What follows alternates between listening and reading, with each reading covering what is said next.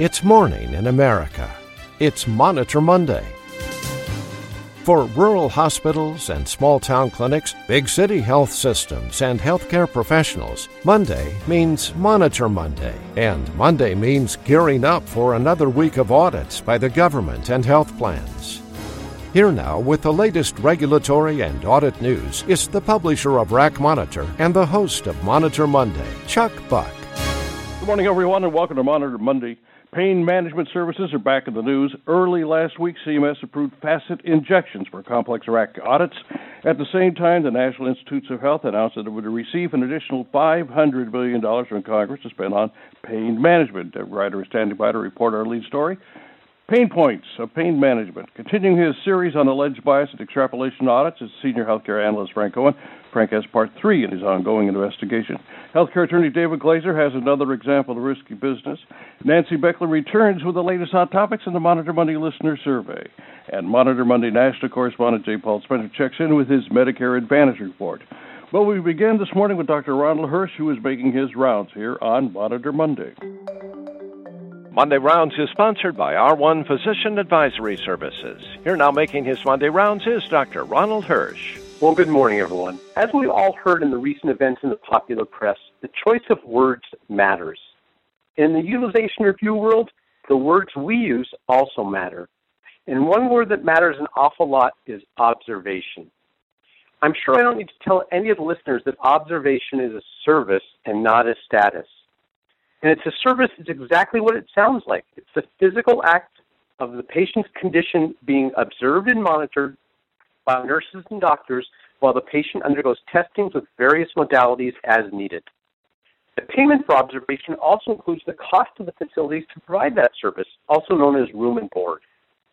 Most of us are guilty of misusing the word observation to represent a status rather than a service. We talk about the patient with chest pain who gets placed in observation. That, of course, means that they're in observation status, excuse me, an outpatient status, and will receive observation services. And that leads me to an incident that inspired this segment in an upcoming RAC Monitor e-news article. A physician inqu- advisor inquired online about the proper status for a patient having an elective shoulder replacement. They had a patient who was insured by Blue Cross. The surgeon had pre-certified the surgery, but the status was not addressed. As with every prior shoulder replacement, the hospital obtained an inpatient order and submitted an inpatient claim. Blue Cross denied the claim, and that's plausible. Although shoulder replacement is on the Medicare inpatient only list, that list does not apply to commercial insurers. The patient was under 65 and had no comorbid conditions. But then things went off the rails. The letter from the medical director sent to the hospital stated that the hospital could bill the surgery as observation. What? The patient underwent surgery, the postoperative course was uneventful, and the patient was discharged the next day. How could the pos- hospital possibly bill observation when there was no order for observation, observation was not provided, and there was no indication for observations? What the medical director for Blue Cross is saying is the hospital can bill for the surgery, which includes payment for room and board and nursing monitoring in the postoperative period, and can also separately bill for observation, which of course is room and board and nursing monitoring in the postoperative period. Now, I doubt there's a finance person out there who would not like to be paid double for room and board in the nursing care to monitor the patient. But is that what the medical director really means and what Blue Cross really intended to pay? I doubt it. Now, I may have singled out Blue Cross in this discussion, but Blue Cross medical directors are not the only ones who have made this mistake. And every time they make the mistake, the credibility of that medical director and the payer themselves is tarnished. Words matter. It's past time for Blue Cross and all payers to properly educate their staff on the terminology they use every single day. Back to you, Chuck. Thank you very much, Dr. Hirsch. That was the Vice President of R1 Physician Advisory Services, Ronald Hirsch, MD. Dr. Hirsch was making his Monday round here on Monitor Monday.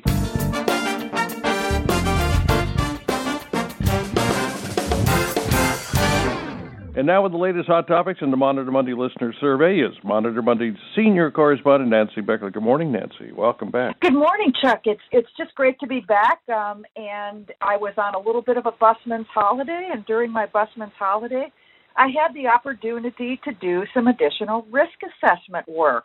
As our good friend who's coming up, Frank Cohen, tells us, if you aren't monitoring what's going on, you don't have a good risk assessment going for your practice.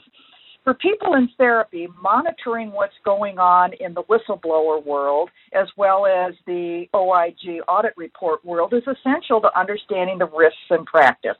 And over the course of the past couple of weeks, we've had a couple of uh, whistleblower complaints in therapy involving nursing homes, certainly not unusual, unsealed. One of them in the case of Amanda Davis versus Trilogy Health Services in southern Indiana. Actually, that case had a filed a joint stipulation of partial dismissal on all the counts against the nursing home, but the relator intends to move forward with her actions for her dismissal and her employment status under that complaint. The next complaint has to do with um, Christy Emerson and Leanne Tuska versus Signature Healthcare at all. And this is an interesting case, not only because it's the garden variety skilled nursing high RUGS case, but because these whistleblowers, who are occupational therapists, discussed an interesting item, and that was not billing uh, the Part B services supplemental insurance. And the stated reason for that, and of course that would be a violation of the anti kickback statute according to the complaint, is they thought they could sneak this by family, guardians, caregivers, and whatnot so that they would not understand that unnecessary therapy was being provided if they didn't have to take a look and view the complaints, uh, com- the um, the bills for that. So it's quite interesting. And if you are working in the arena of skilled nursing, these are two complaints that you'll want to get a copy of and determine how this might apply to any risk assessment strategies at your facility to mitigate potential concerns about upcoding and billing. Chuck, I'll turn it back to you. That was Nancy Beckley. Uh, Nancy is the Monitor Monday senior correspondent, and she's also the president and CEO for Nancy Beckley and Associates. And thanks again, Nancy. And coming up in about maybe eight minutes in your time zone, you're going to hear from David Glaser, Frank Cohen, Deb Grider, and J. Paul Spencer. This is Monday. It's June 18th, and you're listening to Monitor Monday. Stand by. With the proliferation of audits, both commercial and governmental, little wonder you and your team feel like you're in a war zone. Let's face it, you are. And that's why you need to create a pre audit risk assessment to analyze the utilization of your codes and modifiers against a variety of internal and external benchmarks before auditors recoup the revenue to which you are entitled. Join us for an exclusive RAC Monitor webcast led by Frank Cohen and learn how to assess your compliance risk by comparing procedure codes, RVUs, and modifier use against peer statistics titled Avoid Takebacks and Fines Create an Effective Risk Based Audit Plan. This webcast is Thursday, June 28th. To attend, click on the Register button in the Handout section of this program or by visiting the RAC University web store. We're back, and just a reminder there's some good news to report. Now, you and your team can benefit from the latest compliance and regulatory educational webcasts from the industry's most knowledgeable experts. All webcasts are available anytime, anyplace on any device through the RAC Monitor Compliance Webcast portal. That's all good news. Now let's check in with healthcare attorney David Glaser, who is reporting on some risky business. David, what is risky this morning? So, Chuck, last week we talked about why I believe uh, insured patients should not face responsibility for emergency room bills. It's helpful to understand a bit of background about how the law views insurance. An insurer has a legal obligation to pay any expense that the ins- uh, uh, insured incurs as long as that expense is covered by the policy. In essence, the insurer stands in the shoes of the patient and is responsible for any obligation the patient would otherwise have. A basic principle of insurance law is if the patient doesn't have any liability for a particular expense, the insurer is similarly absolved of responsibility. The insurer's obligation derives entirely from the patient's duties. So if a healthcare organization says to the patient, You're not responsible for this expense, in most cases the healthcare organization has functionally made the same promise to the insurer. A number of courts have held that if a healthcare organization advertises that it will accept insurance as payment in full without copayments or deductible, or otherwise promises not to charge the patient, the insurer isn't obligated to make any sort of payment. Yet I said last week that I thought you could tell patients that if an insurer denies ED care, you won't charge that patient. How can these statements both be true? The answer is in the case of emergency department services, what you're really telling the patient is that if the services weren't necessary, neither the insurer nor the patient is responsible for them.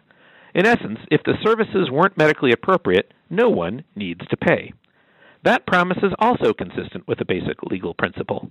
When a patient presents to the doctor, the services are usually provided under an implied contract. The parties have not agreed to a price. Instead, under the law, the medical organization is to submit a reasonable charge, and as long as that charge is reasonable, the patient is required to pay it. If for any reason the services provided by the hospital are unreasonable, the patient doesn't have a legal obligation to make the payment. In other words, for emergency services, there are two possibilities. Either both the patient and the insurance company should be responsible for the cost, with the patient responsible for any deductibles and coinsurance, and the remaining balance falling to the insurance company. Or, alternatively, neither the insurer nor the patient are responsible. So, it's permissible to tell the patient they won't be on the hook. So, Chuck, my song this week is going to do double duty. First, it highlights that sometimes it's okay to do things for free. But second, while I steer clear of politics on this broadcast, some public policy issues aren't political, and one is really bothering me. I have a strong sense the justice system typically is and must be fair. It's important for all of us. When you take children from parents whose crime is wanting to be an American, well, that just isn't just. And that's why I'm calling my legislatures in the White House today to tell them that America doesn't intentionally steal children from its parents. Sting will play me out. If you love someone, set them free, free, free.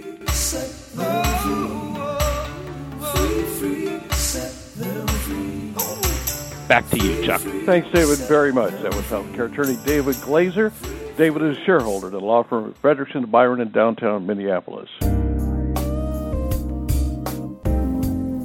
And now, with the latest news on the Medicare Advantage organizations, is Monitor Monday national correspondent J. Paul Spencer. Paul, what's new this morning? Well, good morning, Chuck, and good morning, everyone. Well, uh, i have been covering a little bit of the Medicare Advantage space. Today, I'd like to turn my attention to Medicaid managed care organizations and the states that love them. In this particular case, the state of New York.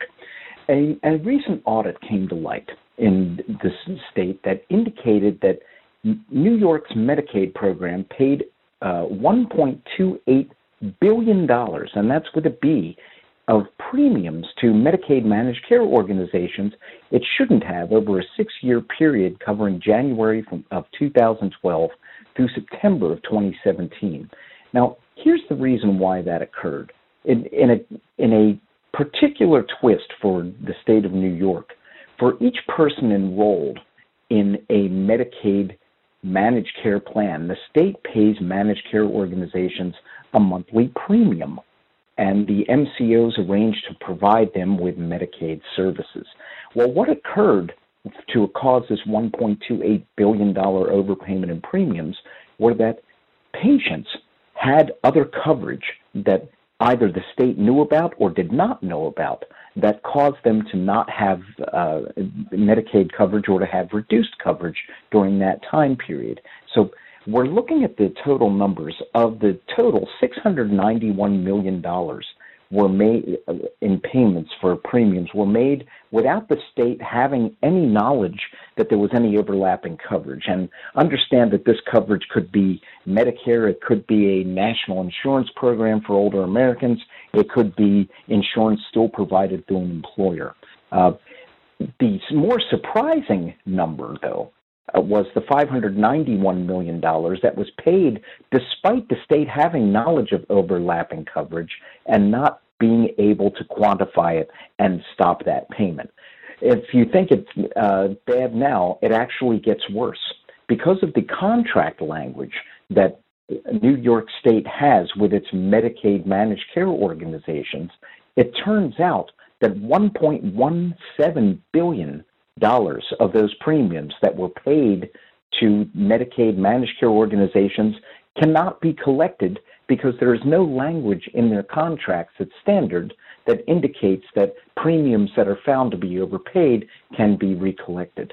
Uh, there is about $100 million that they can uh, recover based on the fact be, that uh, the entities were related through parent companies or subsidiaries or affiliates of the uh, Medicaid MCOs. But unfortunately, $1.17 billion is now lost. And obviously, one of the biggest uh, recommendations that was made during this investigation was that the contract language be amended so that these overpaid premiums could be collected from the Medicaid managed care organizations as, as part of a recovery audit. So, uh, very interesting times in the Medicaid program. Uh, this will more than likely, based on weak data that the states uh, incur, not be the last time that we see something like this on the state level. And with that, I'll throw it back to Chuck. Thanks, Paul, very much. That was Monitor Monday national correspondent J. Paul Spencer. Paul is a senior healthcare consultant for Doctors Management.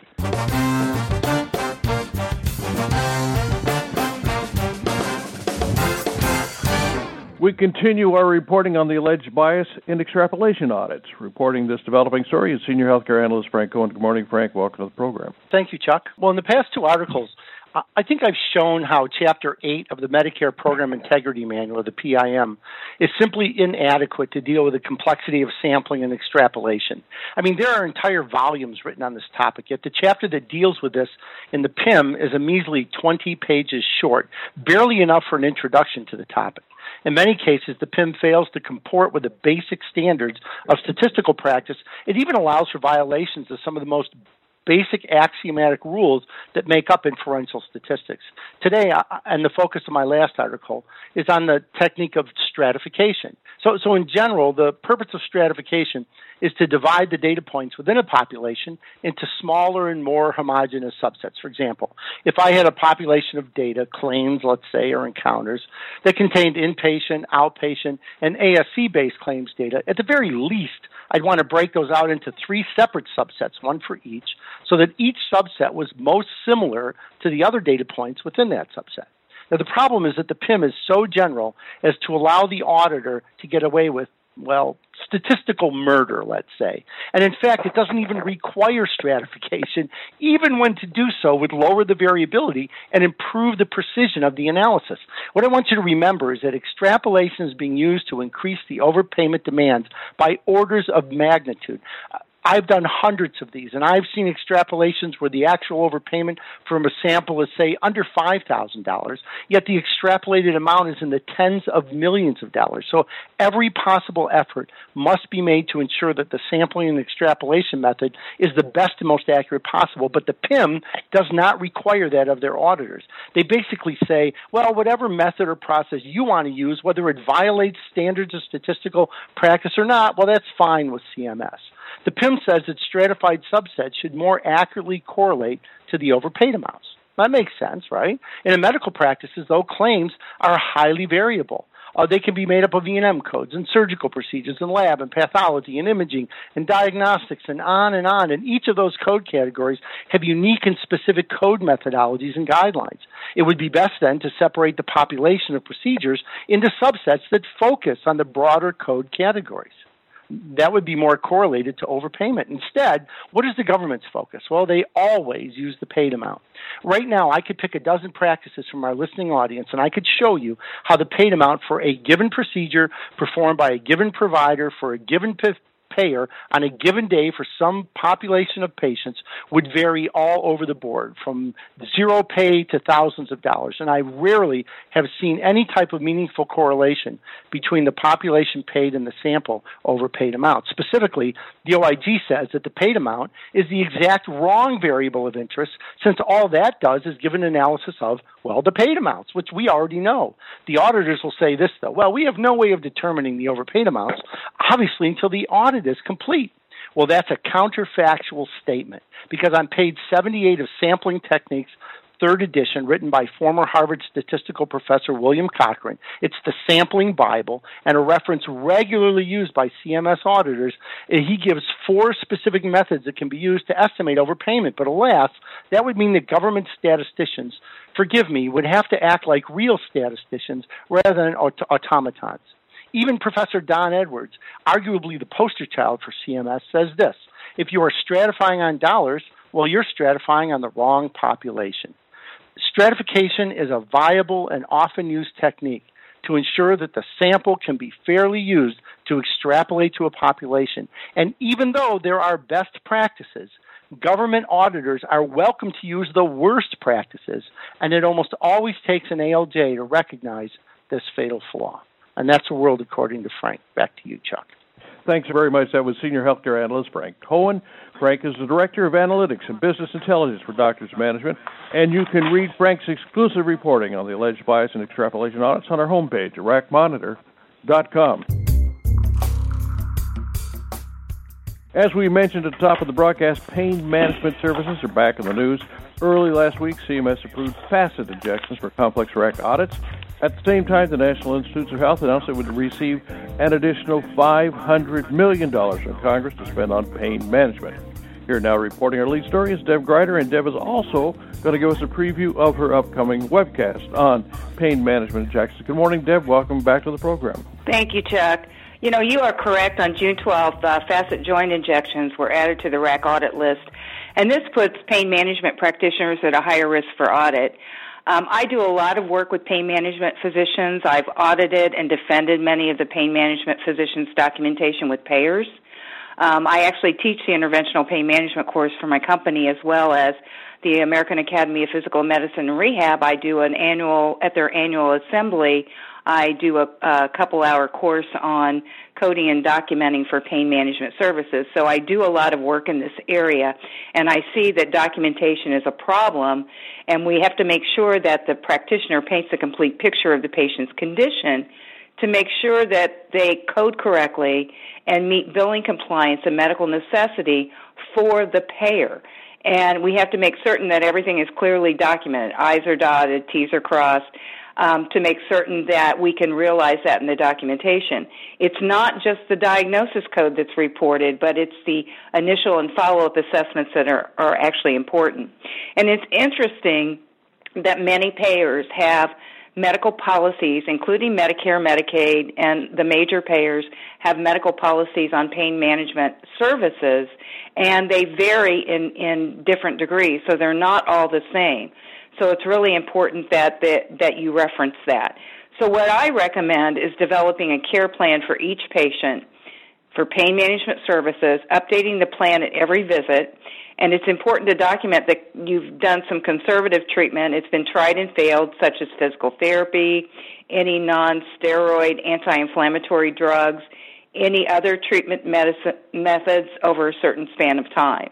And you also need, need, to make sure that there's a comprehensive clinical assessment documented, and that would include a musculoskeletal and or a neuro exam, documenting a comprehensive clinical assessment, as well as the source of pain and the severity. And that's really important to document the severity.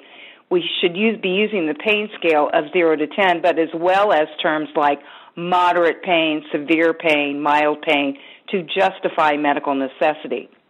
And then any diagnostic testing that's done or studies that need to be uh, be be reported need to be clearly documented. So one of the things that I look at when I look at a payer's medical policy is what needs to be documented. What are they looking for in the documentation? And there's some very um, common consistencies. One is that conservative management was performed. There's a complete or a comprehensive clinical assessment and a reassessment periodically when the patient returns. There is a pain documented, documented as moderate, severe, and then the pain scale. Any diagnostic tests uh, procedure has to be clearly documented, and I recommend that you document it separately from the assessment. And um, the site of the pain, the modalities that have been tried and failed are really important, and then the number of injections, the timing, any other alternative treatment options that are going to be used with the pain injections. frequency, and then, of course, that diagnosis is really important specificity in the diagnosis, and try to avoid those unspecified diagnoses, especially with pain management. So, as I stated just a moment ago, Medicare, Medicaid, commercial payers, they have coverage policies for interventional pain that is not always the same. They're similar in some respects, but not always the same as they vary from payer to payer. And it is the practice's responsibility to understand the policies, ensure compliance with coverage criteria. So it's important that, um, or one suggestion is to put the um, coverage indicators for that uh, payer in that patient's medical record or somewhere where it can be a- accessed in the electronic record so the physician knows when they see the patient what's the criteria for the payer. Um, it's important to develop a coverage policy management process. So, one simple way to do that is to develop a spreadsheet, incorporate it into the EHR. You can do that by documenting the payer, the conservative treatment, the frequency limitations, imaging, procedure documentation, any clinical assessment, and anything else that you need to do. So, for example, for the medial branch blocks or the facet joint injections, which are now under the radar with the OIG, they're looking for things like three months of conservative management. They're looking for things like an assessment of non-facet pathology, an inadequate response to any any non-steroid injections uh, or non-steroid drugs, diagnostic testing. Um, one of the things that's really important with the facet joint injections to be aware of is that if you don't use CT or fluoroscopic guidance or ultrasound, it's not considered a facet joint injection. It's considered um, it's considered a trigger point. So that's really important to make sure that you're coding it correctly as well.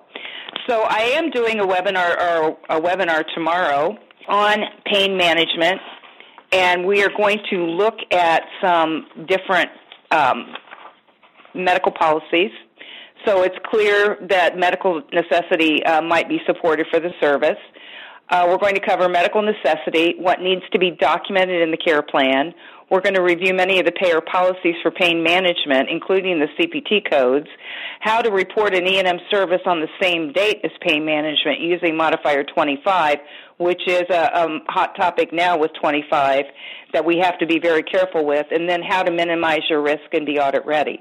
So it's a, it's really going to be a good webinar. So if you haven't signed up, do so, and I'll turn this back to Chuck.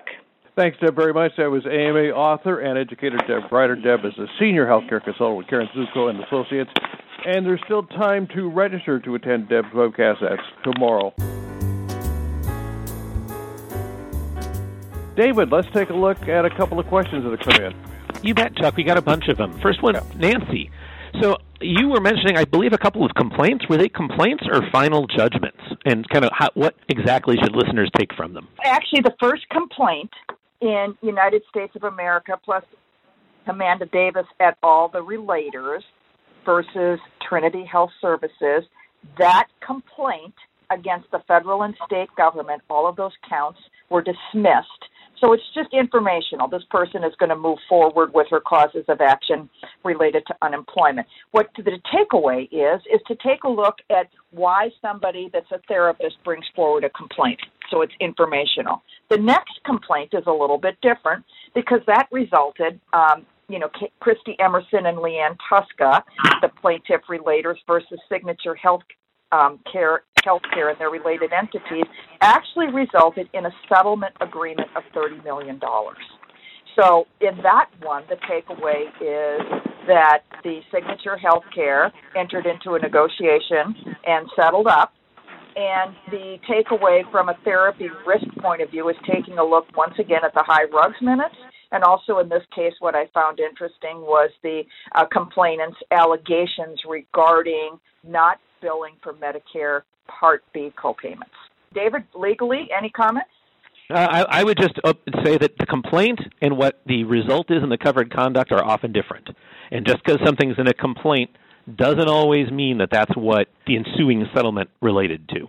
Paul, do you have a comment? Rebecca says Missouri Medicaid is doing the same audits for the last two or three years, causing a lot of extra work for what often results in a lower payment. If you have just about 30 seconds to comment on that, it'd be great. Well, I can't possibly be surprised. Uh, you know, at, at New York, quite obviously, because of the size and scope of their Medicaid program, uh, it was something that they needed to do. Missouri, while it is a smaller program, it's important to indicate that Missouri has always been on the cutting edge of trying to uh, lower its Medicaid burden. Uh, they were the first state to sign up with a Medicaid RAC carrier uh, before the implosion of that particular program. So, with states going to a more managed care focus, it's probably better to do this information, uh, to look at this information uh, on a proactive basis rather than a reactive basis that would lead to underpayments such as this. Thank you so much, Paul. I think that's all we've got time for. Chuck, I'll turn it back to you. Thanks, David, thank you, Paul, and uh, thank you, Nancy Beckley. That is going to be a wrap for this edition of Monitor Monday, and I want to thank all our outstanding panelists this morning Nancy Beckley, Frank Cohen, David Glaser, whom you just heard, Deb Grider, Dr. Ronald Hirsch, and J. Paul Spencer. Hope you're going to join me tomorrow for Deb Grider's webcast on pain management injections. That's coming 1.30 p.m. Eastern your time tomorrow. Until then, I'm Chuck Buck reporting for Monitor Monday and RAC Monitor. Thank you very much for joining us today. Monitor Monday is a presentation of RAC Monitor.